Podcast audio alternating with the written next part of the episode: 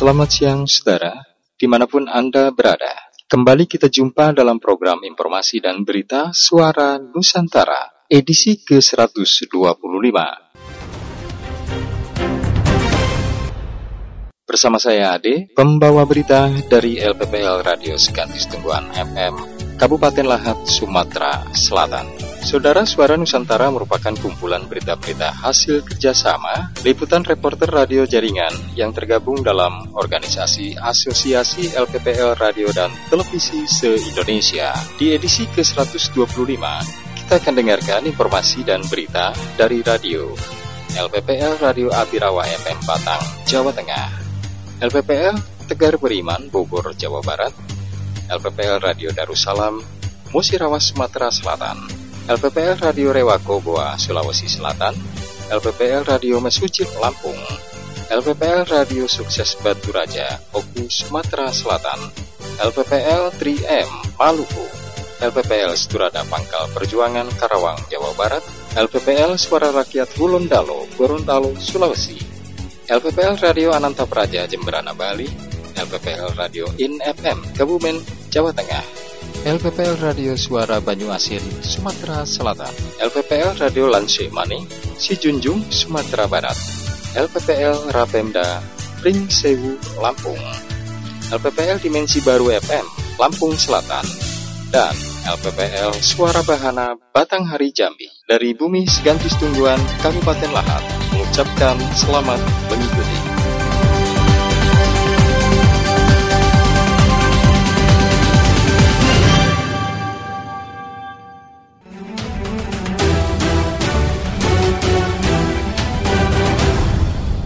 Saudara, empat regu pengamanan Lembaga Pemasyarakatan Lapas Kelas 2B, Batang, Jawa Tengah, petugas Lapas Batang, lomba buka tutup gembok. Informasi selengkapnya disampaikan Heri Kisianto, Radio Abirawa FM, Batang, Jawa Tengah.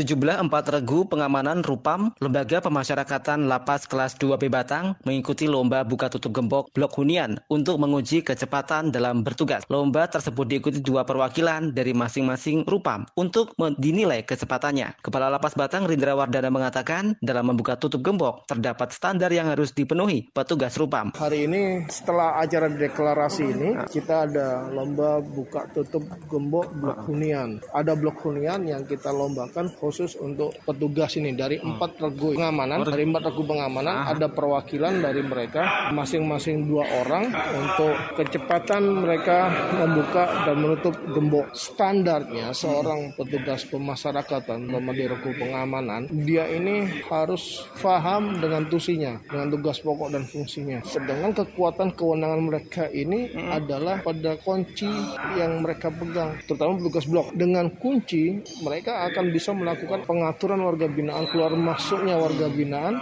Kalau di lapas rutan tergantung pada kunci karena itu lomba ini sangat penting sekali untuk melatih skill mereka feeling mereka kemampuan mereka dalam membuka tutup. Salah satu peserta lomba Dodi yang juga menjabat wakil komandan jaga mengutarakan lomba ini sudah setiap tahun rutin digelar. Tujuannya untuk melatih kesigapan petugas. Ini kan untuk menunjang tugas keseharian Pak. Kesigapan suatu waktu anda kata ada yang sifatnya mendesak kalau dilatih seperti ini mungkin lebih baik untuk petugas. Di sini kan setiap hari kan tugasnya kan buka tutup. Ya dari pos Karupam sampai ke kamar 15 itu berarti 10 menit. Kalau pas sifat emergensi kan ya titik yang ada masalah yang mana itu yang dituju dulu Pak. Untuk mengantisipasi kejadian yang tak diinginkan, pihak lapas sudah melakukan pencegahan dengan memberikan pelatihan pemadaman kebakaran serta berencana membuat tim tanggap darurat dengan mengundang pelatih khusus. Bupati Kebumen Arif Sugianto Rabu tanggal 13 Oktober 2021 menerima penghargaan Anugerah Parahita Eka Praya atau APE kategori utama tahun 2020. Acara ini digelar secara virtual yang diikuti langsung oleh Bupati Kebumen dari ruang rapat gedung F Komplek Setda Kebumen, Jawa Tengah. Informasi selengkapnya disampaikan oleh tim liputan INFM Kebumen, Jawa Tengah.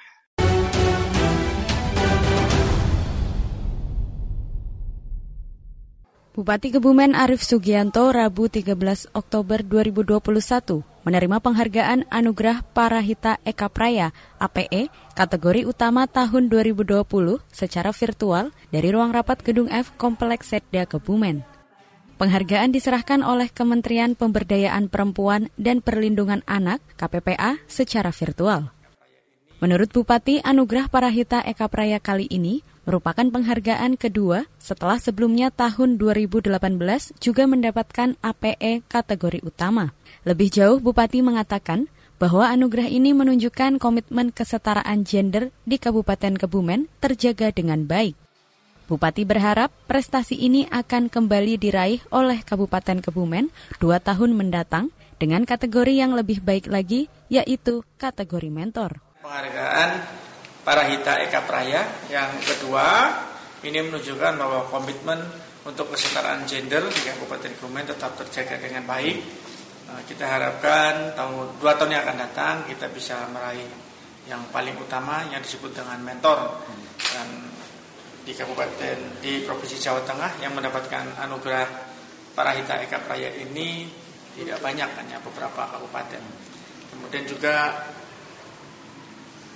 untuk kesetaraan gender kita lihat juga di Kabupaten Kebumen khususnya di ASN juga sudah saya lakukan.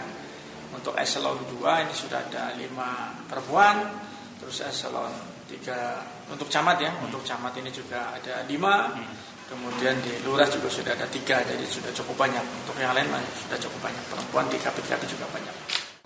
Kabit P3A Dinas Bapermades P3A, Marlina mengatakan, Kabupaten Kebumen merupakan salah satu dari 12 kabupaten kota di Jawa Tengah yang berhasil mendapatkan anugerah penghargaan Parahita Eka Praya kategori utama dari Kementerian KPPA. Dalam kegiatan ini hadir pula Ketua Tim Penggerak PKK, Nyonya Iin Windarti Arif Sugianto, Sekda Kebumen Ahmad Ujang Sukiono, Kepala Bapermades P3A Cokro Aminoto, serta OPD terkait lainnya. Dari Kebumen, Tim Liputan Ratih TV memberitakan.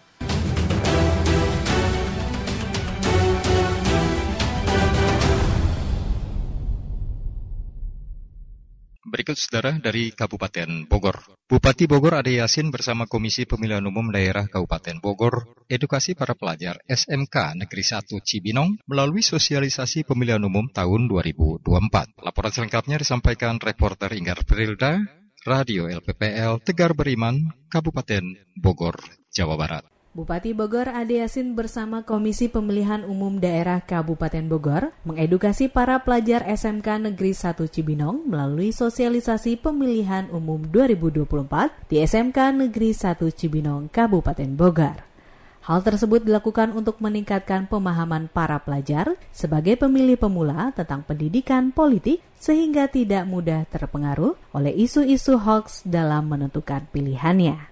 Bupati Bogor Ade Yasin mengungkapkan, kegiatan sosialisasi pemilih pemula merupakan bagian dari sosialisasi pemilu tahun 2024. Menurutnya kegiatan ini sangat baik karena sasarannya adalah anak-anak muda, para pelajar, karena tahun 2024 mereka sudah memiliki hak pilihnya. Ya, ini adalah bagian dari sosialisasi uh, pemilu 2024 yang diselenggarakan oleh KPU dan saya kira ini adalah bagus sekali sasarannya adalah anak-anak muda ya pelajar-pelajar yang nanti 2024 mereka punya hak pilih dan mereka juga harus mendapat pendidikan politik yang baik ya seperti tadi yang saya paparkan bahwa uh, mereka juga jangan terpengaruh oleh hoax, jangan terpengaruh oleh money politik.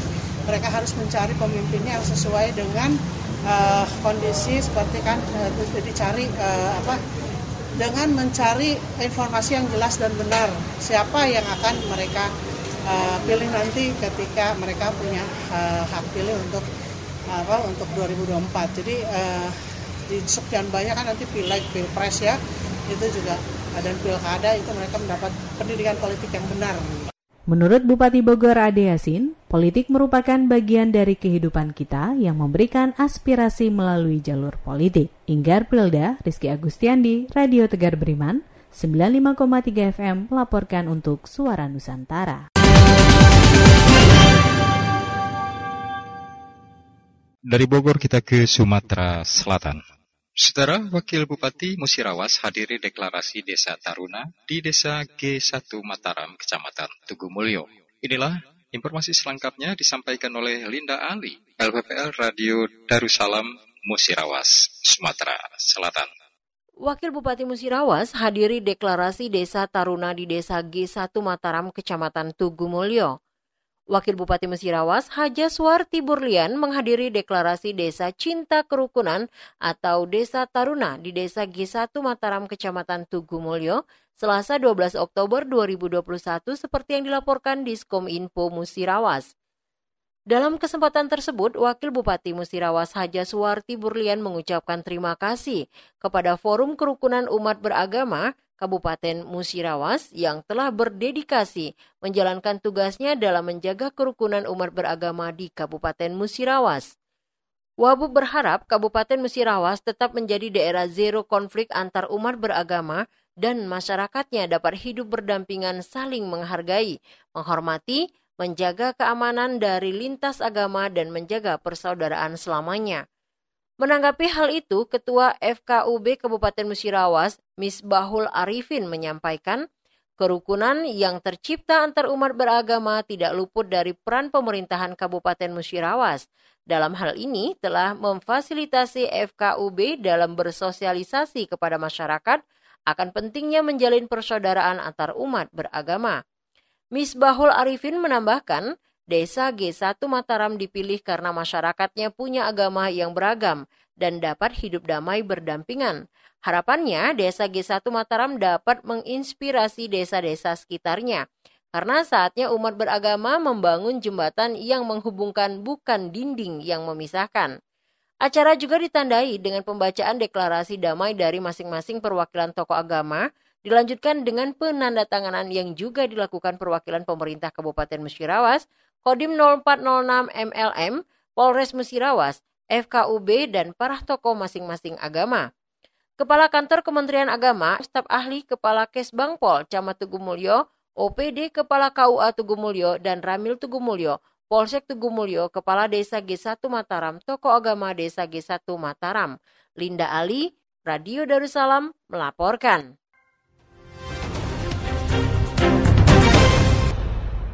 Kita ke Sulawesi Selatan. Saudara Wakil Bupati Goa edarkan surat kedisiplinan pegawai aparatur sipil negara. Informasi selengkapnya disampaikan Muftar Suma, LPPL Rewako FM, Kabupaten Goa, Sulawesi Selatan. Dalam rangka meningkatkan kinerja dan kedisiplinan aparatur sipil negara dalam lingkup pemerintah Kabupaten Goa, Wakil Bupati Goa Haji Abdul Raub Malagani menginstruksikan kepada Kepala Badan Kepegawaian Pengembangan Sumber Daya Manusia Kabupaten Goa untuk membuat surat edaran Bupati terkait kedisiplinan ASN di mana dalam surat edaran itu wakil bupati yang akrab disapa Kerekeo ini meminta untuk dicantumkan terkait sanksi pemecatan bagi ASN yang bolos kerja selama 10 hari berturut-turut atau bolos kerja sebanyak 28 hari secara kumulatif.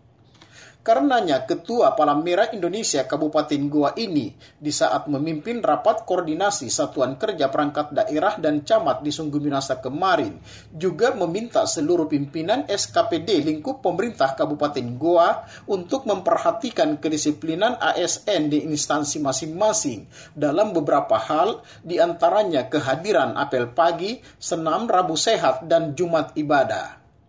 Hal ini sebagai bukti bahwa aparatur sipil negara Kabupaten Goa berkomitmen untuk menjalankan tupoksi sebagai abdi negara dan abdi masyarakat. Tahun 2021 tentang disiplin PNS, saya meminta agar BKPSDM untuk membuat surat edaran bupati terkait pelaksanaan PP tersebut. Poin-poin penting tolong dicantumkan dalam surat edaran tersebut. Misalnya, bolos kerja 10 hari berturut-turut bisa dipecat.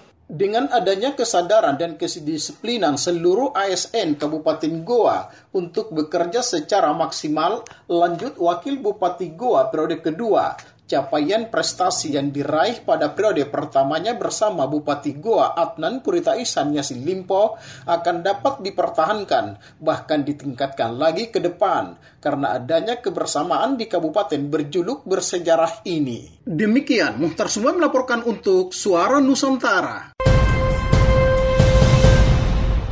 Dari Kabupaten Mesuji gelar gerai vaksinasi secara maksal untuk vaksin tahap ke-1 dan 2 dilaksanakan di Gor Desa Simpang Pematang, Kecamatan Simpang Pematang, Kabupaten Mesuji. Inilah informasi selengkapnya disampaikan oleh Melinda, Radio LPPL Mesuji FM, Provinsi Lampung.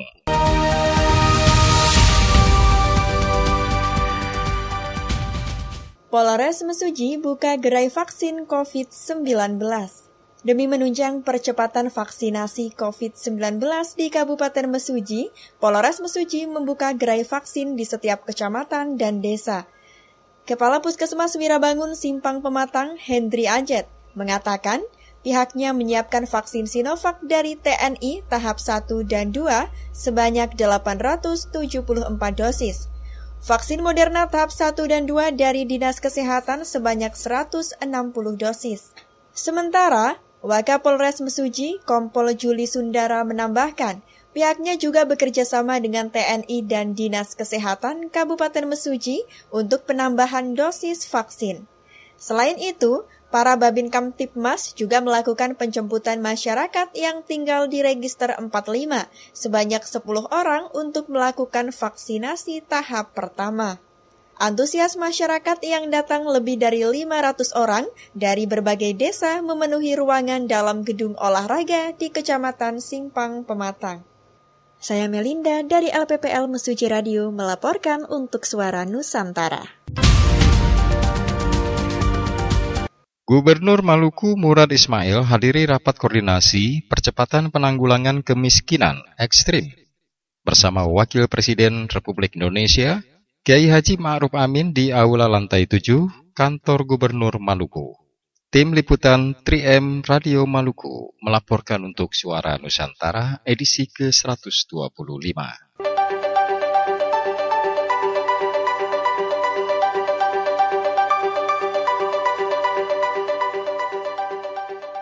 Gubernur Maluku Murad Ismail menghadiri rapat koordinasi percepatan penanggulangan kemiskinan ekstrim bersama Wakil Presiden Republik Indonesia Kiai Haji Ma'ruf Amin di awal lantai 7 kantor Gubernur Maluku, Rabu 13 Oktober 2021. Kegiatan tersebut juga turut dihadiri oleh Menteri Koordinator Bidang Politik, Hukum dan Keamanan Muhammad Mahfud MD, Menteri Dalam Negeri Tito Karnavian, Menteri Kesehatan Budi Gunawan Sadikin, Menteri Ketenagakerjaan Ida Fauzia, serta Menteri Kooperasi dan Usaha Kecil Menengah Teten Masduki.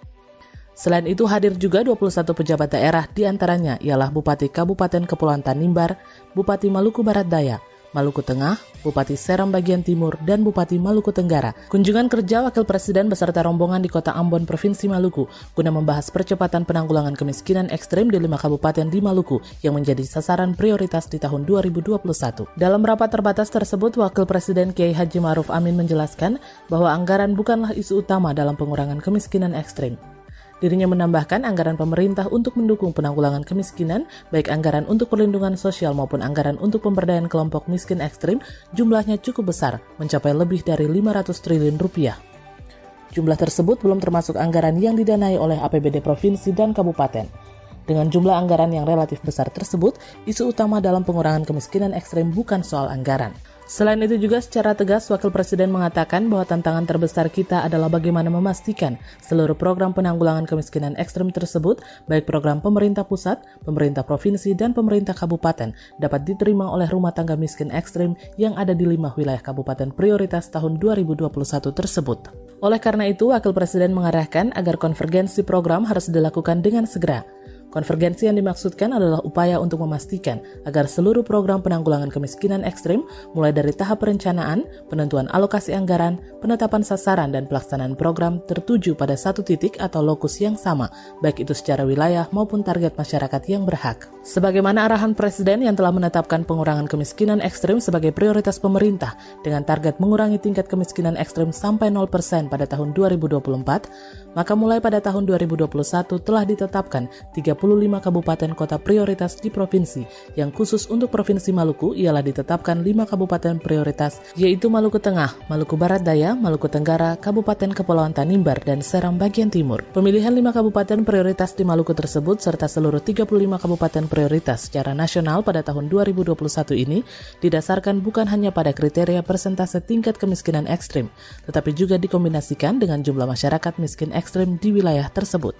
Pada kesempatan yang sama, Wakil Presiden juga memberikan apresiasi kepada Gubernur Maluku dan para bupati atas upaya penanggulangan kemiskinan yang telah dilakukan selama ini, terutama beberapa program yang telah dilaksanakan seperti program Rumah Basudara Sejahtera dan Manggurebe Bangun Desa maupun program inovasi lainnya. Secara khusus, Wapres mengatakan bahwa dalam tahun 2021 yang tinggal kurang tiga bulan lagi akan disiapkan bantuan tambahan uang tunai khusus untuk rumah tangga miskin ekstrim di lima kabupaten prioritas di Maluku dengan menggunakan data yang tersedia.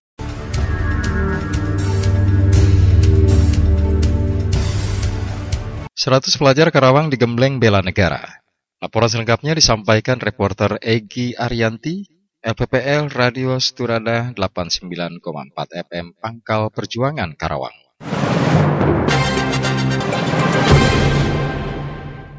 100 pelajar Karawang digembleng bela negara. Sebanyak 100 pelajar dari 30 sekolah tingkat SMP, SMA, SMK di Karawang mendapatkan penataran kedisiplinan bela negara dan wawasan kebangsaan dari Muspida Karawang selama sepekan, Rabu 13 Oktober 2021. Para pelajar yang mengikuti penataran kedisiplinan bela negara dan wawasan kebangsaan tersebut mayoritas merupakan pelajar yang memiliki catatan khusus di sekolah mereka masing-masing. Bupati Karawang Dr. Haja Selika Nurahdiana mengatakan, tujuan utama dari penataran kedisiplinan ini untuk membentuk karakter pelajar saling menyayangi dan menghindari kegiatan negatif. Ini bentuk rasa sayang kami kepada mereka agar ke depan mereka bisa menjadi orang yang tidak merugikan orang lain. Tawuran kemarin kan sampai ada korban. Ini jangan sampai terjadi lagi, ujar Bupati. Sedangkan Dandim 0604 Karawang, Letkol Infantri Medi Haryo Wibowo mengatakan tujuan penataran kedisiplinan berawal dari hasil koordinasi Muspida Karawang melihat situasi terkini saat pembelajaran tatap muka atau PTM banyak hal-hal yang tidak diharapkan seperti tawuran pelajar, balap liar, dan tindakan lain yang melanggar kedisiplinan sebagai pelajar. Nanti pelajar yang ikut dalam penataran ini mendapatkan pendidikan bela negara. Tak hanya latihan fisik, mereka juga mendapatkan latihan lain untuk membentuk mental dan karakter yang bertanggung jawab dan tidak merugikan orang lain,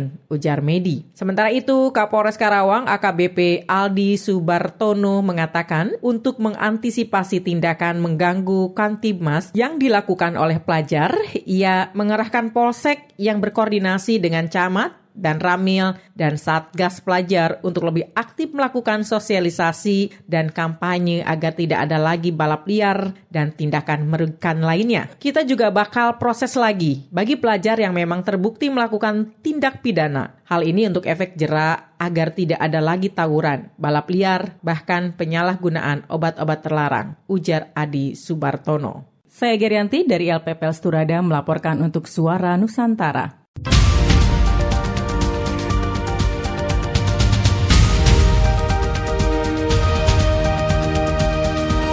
Dan berikut saudara Regina Masli dari Radio Bahana Batanghari Jambi melaporkan kegiatan kunjungan Sekjen Kuarnas Gerakan Pramuka Pinkonda PWN se-Indonesia di Kabupaten Batanghari Jambi.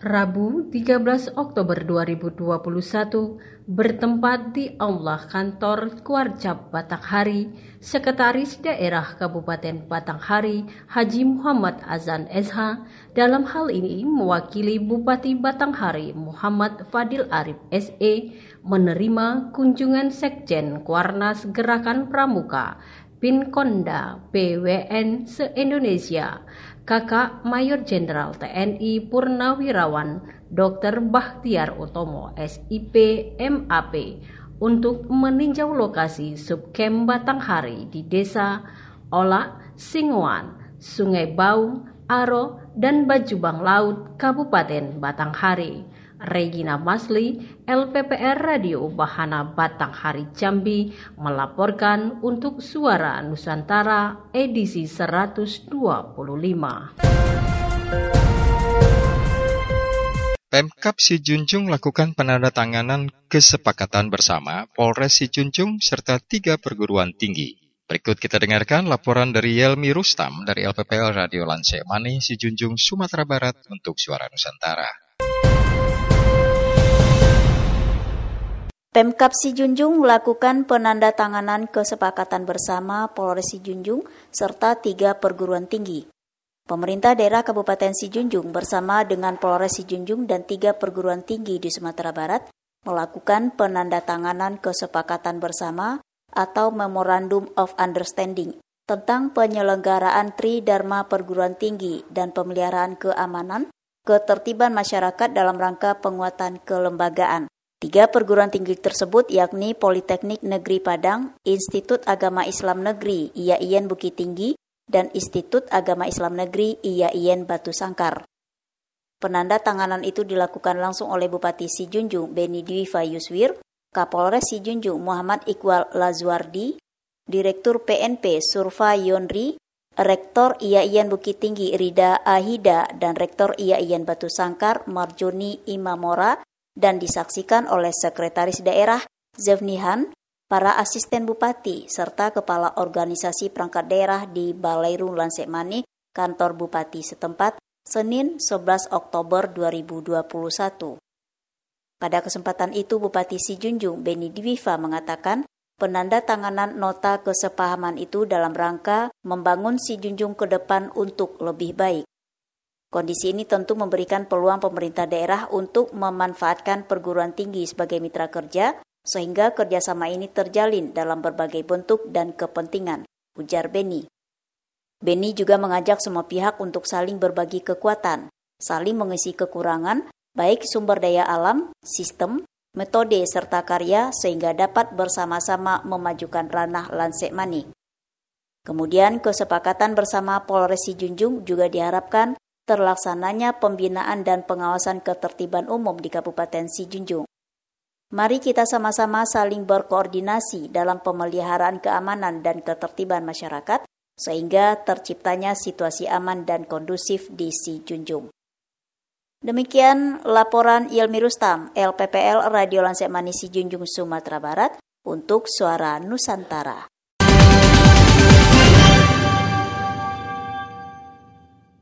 Wakil Bupati Pringsewu menghadiri wisuda mahasiswa Taruna Program Studi Diploma 4 Pertanahan Angkatan ke-26 dan Diploma 1 Pengukuran dan Pemetaan Kadasteral Sekolah Tinggi Pertanahan Nasional STPN Yogyakarta. Informasi ini disampaikan oleh Anton Hapsara dari Sturada Pringsewu Lampung.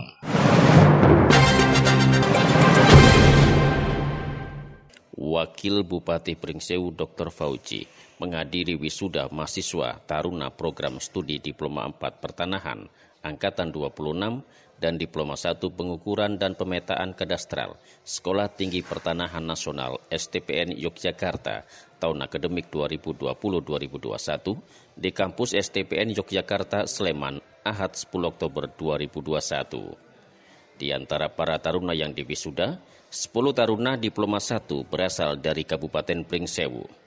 Turut hadir mendampingi Wakil Bupati Pringsewu, Kepala BKP SDM Pringsewu Ani Sundari, dan Kepala Bagian Protokol dan Komunikasi Pimpinan Sedaka Pringsewu Wiwit Sutriono.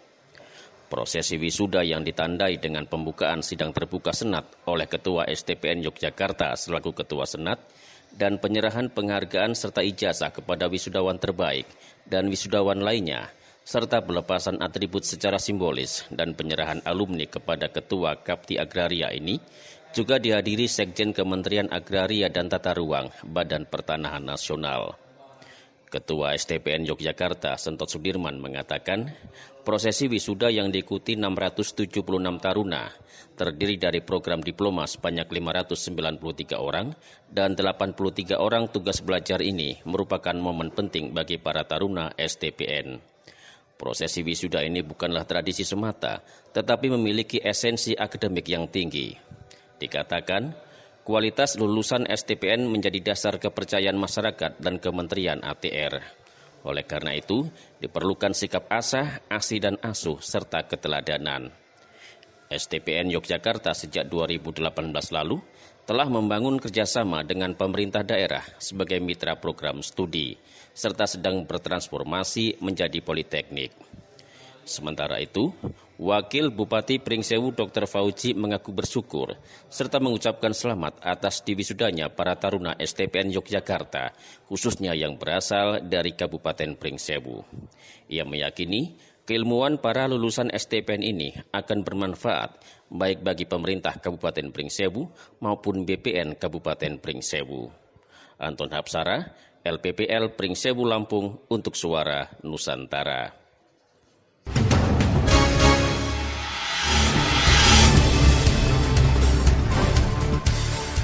Berikut dari Batu Raja, Sumatera Selatan. PLH Bupati Oku, Haji Edward Chandra, menerima audensi KPP Pratama Batu Raja bertempat di ruang kerja Bupati Oku. Informasi selengkapnya disampaikan Irawan Kopa, reporter LPPL Radio Sukses Batu Raja.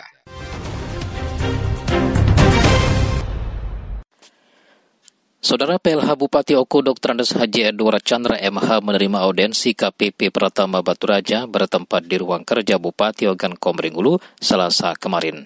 Kepala KPP Pratama Batu Raja Beni Santosa menyampaikan ucapan terima kasih atas dukungan pemerintah Kabupaten Oku selama ini dan kerjasama terkait dengan penerimaan pajak yang ada di Kabupaten Oku. Dalam hal ini dilakukan demi meningkatkan pembangunan dan kesejahteraan umum di Kabupaten Ogan Komering KPP Pratama Baturaja juga telah melaksanakan penyuluhan pelayanan dan pengawasan wajib pajak di bidang pajak penghasilan dan pajak tidak langsung lainnya dalam wilayah wewenangnya berdasarkan peraturan perundang-undangan yang berlaku. Sementara itu, PLH Bupati Oku Dr. Andes Haji Edward Chandra MH menyampaikan apresiasi dan terima kasih atas kerjasama yang selama ini sudah terjalin dengan baik dengan KPP Pratama Baturaja, terutama dalam hal penerimaan pajak di desa dan OPD, karena dengan begitu kita dapat meningkatkan pendapatan daerah yang akan berimbas pada peningkatan dari APBD. Menurutnya pajak merupakan pendapatan terbesar negara dan pendapatan ini nantinya akan disalurkan kembali ke masyarakat untuk pembangunan dan kesejahteraan rakyat dan semoga ke depan penerimaan pajak dapat tetap berjalan baik dan lancar dan pemerintah pun selalu bersinergi dalam bidang perpajakan yang ada di Kabupaten Ogan Komering Ulu. Demikian Irawan Kopa, LPLPL Radio Sukses Batu Raja melaporkan untuk Suara Nusantara.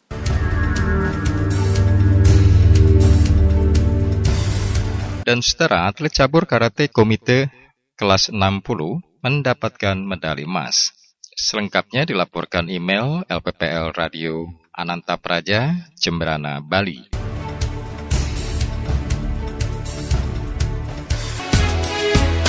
Pendengar, kabar membanggakan datang dari atlet cabang olahraga karate nomor komite kelas 60 kg asal Kabupaten Jembrana yang mewakili Provinsi Bali atas nama IKD Krisna Dwi Antara dalam ajang PON 20 di Papua berhasil meraih medali emas. Ia adalah karateka berusia 24 tahun asal Kelurahan Lelatang, Kecamatan Negara, meraih medali emas setelah berhasil mengalahkan karateka Sumatera Barat, Milio Oner dengan skor 4-1 pada partai final Komite kelas 60 kg putra yang digelar di Gedung Serbaguna Politeknik Penerbangan Kota Jayapura pada Rabu 13 Oktober 2021. Bupati Jembrana saat video call dengan Kadek Krisna Dwi Antara menyampaikan ucapan selamat atas prestasi yang diraih. Beliau juga mengucapkan terima kasih. Ini sangat luar biasa, sekaligus bisa menjadi kebanggaan masyarakat Bali dan Kabupaten Jembrana. Dari Jembrana, saya email dari LPPL Jembrana Bali, Ananta Praja Suara, melaporkan untuk Suara Nusantara. Gubernur Gorontalo Rusli Habibi optimis capaian vaksinasi di Provinsi Gorontalo bisa mencapai 90 persen. Info selengkapnya dilaporkan Ramli Laima, LPPL Radio Suara Rakyat Hulondalo, Provinsi Gorontalo.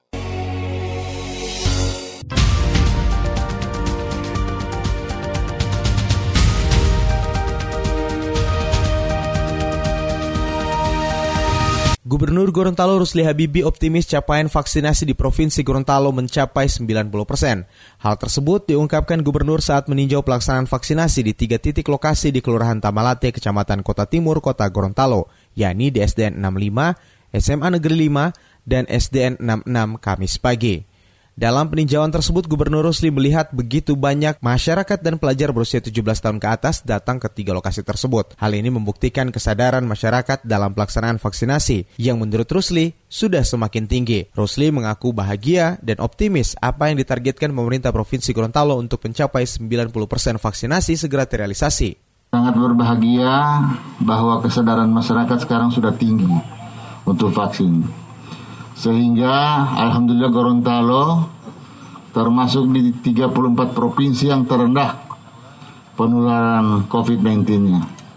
Kalau ini saja target kita sampai 80 atas 90 persen tercapai, insya Allah masyarakat seprovinsi Gorontalo akan mengalami peningkatan dan akan mengalami perbaikan ekonomi. Seperti pelaksanaan vaksinasi di beberapa tempat lainnya, di Provinsi Gorontalo, masyarakat yang sudah divaksin diberikan bantuan beras 5 kg. Bantuan tersebut berasal dari BPBD Provinsi Gorontalo dan Dinas Sosial Kota Gorontalo. Lebih lanjut untuk cakupan data vaksin, hingga tanggal 13 Oktober 2021, dosis 1 di Provinsi Gorontalo telah mencapai 416.488 orang atau 45,52 persen dari total sasaran 938.409 orang. Sementara untuk dosis kedua mencapai 196.822 orang atau 21,87 persen. Saudara, Musa Ahmad terpilih jadi Ketua Apkasi Korwil Lampung periode 2021-2026 dalam Muswil 4 Apkasi di Lampung Selatan. Inilah laporan selengkapnya. Bunga Puspita, LPPL Dimensi Baru FM Lampung Selatan, melaporkan untuk Suara Nusantara. Musyawarah Wilayah Muswil, Koordinator Wilayah Asosiasi Pemerintah Kabupaten Seluruh Indonesia, Apkasi Lampung, sesuai ADART organisasi, sehingga memegang peran sangat penting bagi terlaksananya peran dan fungsi Apkasi. Bendara Umum Apkasi Pusat Ratu Tetu Hasanah pada pembukaan Muswil 4 Apkasi Lampung di Kalianda, Selasa 12 Oktober mengatakan, Korwil sebagai ujung tombak memegang peranan penting Apkasi dalam memfasilitasi dan memperjuangkan berbagai kepentingan anggotanya. Oleh karena itu, lanjut Bupati Serang ini, Apkasi Pusat berharap Muswil dapat memilih ketua Korwil baru dan dapat menginventarisir berbagai isu, sekaligus solusi yang ditawarkan terkait pelaksanaan pemerintah. Di tempat yang sama, mewakili Gubernur Lampung, staf ahli bidang Ekobang Saiful Dermawan mengatakan, kerjasama antar daerah yang satu dengan yang lainnya, baik antar kabupaten dan atau antar kabupaten dengan kota dan kabupaten kota dengan provinsi. Untuk diketahui, Muswil 4 Apkasi Lampung yang dihadiri 13 bupati di Lampung ini akhirnya secara aklamasi memilih Bupati Lampung Tengah Musa Ahmad sebagai Ketua Apkasi Korwil Lampung masa bakti 2021-2026. Di BFM Radio, Bunga Puspita melaporkan.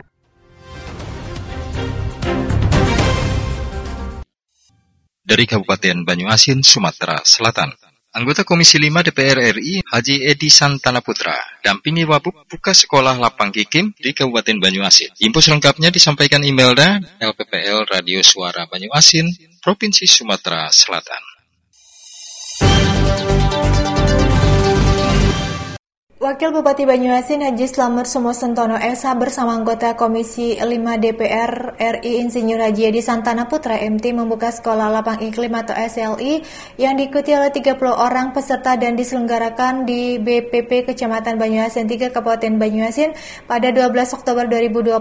Wabu Haji Slamet mengapresiasi apa yang telah dilakukan BMKG kelas 1 Palembang kali ini. Ia mengatakan sekolah lapang iklim SLI menjadi solusi adaptasi perubahan perubahan iklim di sektor pertanian guna mengurangi dampak buruk kejadian ekstrim cuaca yang dapat mengakibatkan penurunan produksi pertanian secara kuantitas maupun kualitas yang pada akhirnya mengancam ketahanan pangan nasional. SLI operasional ini adalah pembinaan dan juga pendampingan dengan memberikan peran seluas-luasnya kepada petani Banyuasin untuk mengembangkan pengetahuan yang diperoleh dari hasil pengalaman dan memadukan informasi yang didapat dari fasilitator atau juga pemandu. Sementara itu, anggota Komisi 5 DPR RI Insinyur Haji Edi Santana Putra mengapresiasi Kabupaten Banyuasin sebagai nomor 4 lumbung pangan nasional. Ia sangat yakin peringkat Kabupaten Banyuasin bisa naik hingga peringkat 1 mengingat masih banyak lahan tidur di Banyuasin yang belum dimanfaatkan lebih lanjut, Edi menambahkan untuk mencapai target tersebut perlu adanya sinergi yang baik antara masyarakat, pemerintah, serta pihak swasta. Turut hadir Kepala Stasiun Klimatologi BMKG Sumsel, Wandayana Tolis SSI MSI, Kepala Stasiun Meteorologi SMB 2 Desindra Dedi Kurniawan SP, Sekretaris Dinas Pertanian Ahmad Yani SP MSI, Camat Banyuasin 3 Ahmad Rosyadi SI MSI, Lurah Satrio, para tamu undangan, para Gapoktan se-Kecamatan Banyuasin, serta tamu yang hadir secara virtual. Imelda LPPL Radio Suara Banyuasin untuk Suara Nusantara. Anda telah mengikuti program informasi dan berita Suara Nusantara edisi ke-125. Produksi host LPPL Radio Sekantis Tungguan FM Kabupaten Lahat, Provinsi Sumatera Selatan. Terima kasih atas perhatian Anda. Salam satu suara berjuta telinga dan sampai jumpa.